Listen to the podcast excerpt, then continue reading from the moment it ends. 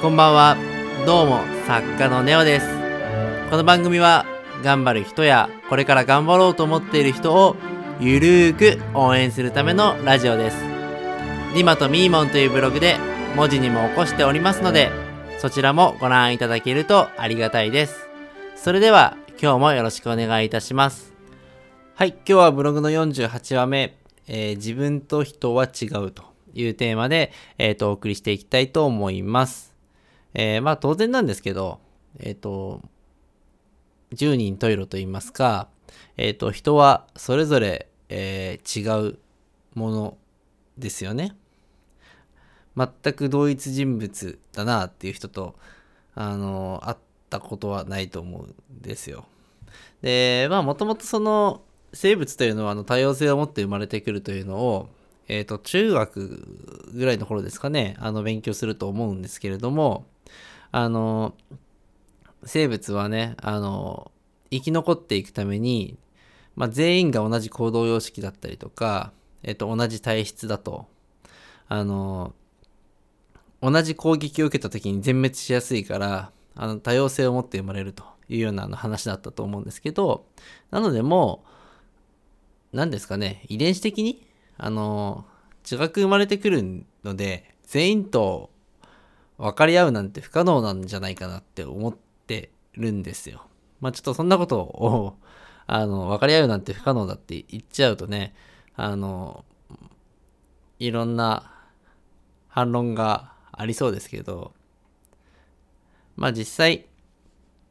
絶対分かり合えるもんだとか、論理的に話せば絶対伝わるものだとかっていうのをあの強く思いすぎちゃうと分かり分かり合えない瞬間みたいなのがあった時になんかそれを許容できなくなって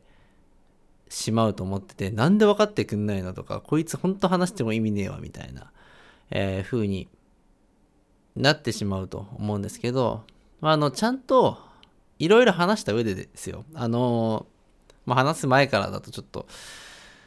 一回話してみたらって思う時も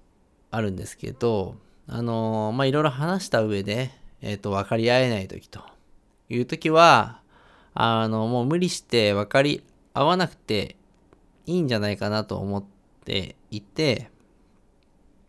あの、その人と、まあ、自分は考え方が、えっ、と、違うというところで、えっ、と、まあ、相手には相手の正義があって、えっ、と、それを尊重して、まあ、両方が、あの、可能な限り、えっ、と、ウィンウィンになる、その第三の道みたいな、その、両方のどっちかの意見を取るわけではなくて、えっ、と、二つの案を、えー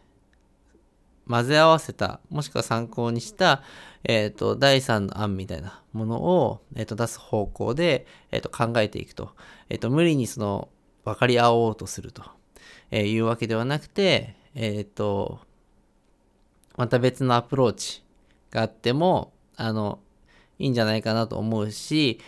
あの、そういったマインドでいた方が、えっ、と、気持ちも楽じゃないかなというふうに、えっ、と、思ってます。あの、まもちろんもう、そんなこともできない。もう相手がもう自分の思い通りになんなきゃ嫌だみたいな、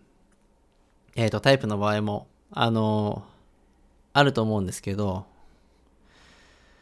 まあ本当に本当に必要な場合は、まあそういった時でも、あの、頑張ってコミュニケーション取っていくしかないと思うんですけど、あの、自分が環境をある程度変えられる立場にいるのであれば、まあそういった、あの、非常に、えー、意見の対立する相手とは、あの別に離れて生活してもいいわけですし、そういったポジション、えーと自分が居心地がいいと思うポジションを探していくのが、あの、幸せになるために、あの、大事なことの一つでもあると思うので、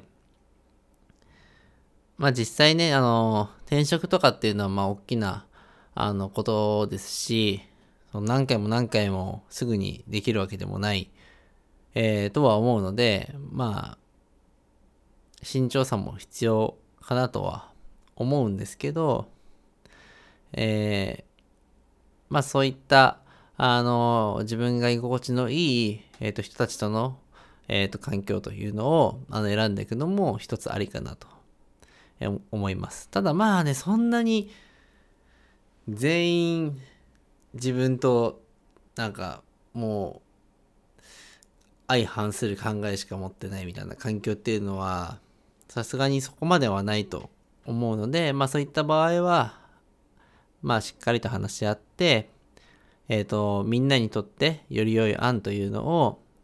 えっ、と考えて、ある程度その妥協したりとかっていうようなの形で、えー、いろいろと許容していく。相手が違う、相手は違うんだということを、えー、理解していくと。いうことが、えっ、ー、と、自分の心を守る上でも非常に大事なことなんじゃないかなというふうに、えっ、ー、と、思っています。はい。えー、今日はこの辺で終わりにしたいと思います。えっ、ー、と、次回は、えっ、ー、と、ブログの49話目、冬の魚というテーマで、えっ、と、お送りしていきます。え、それではまた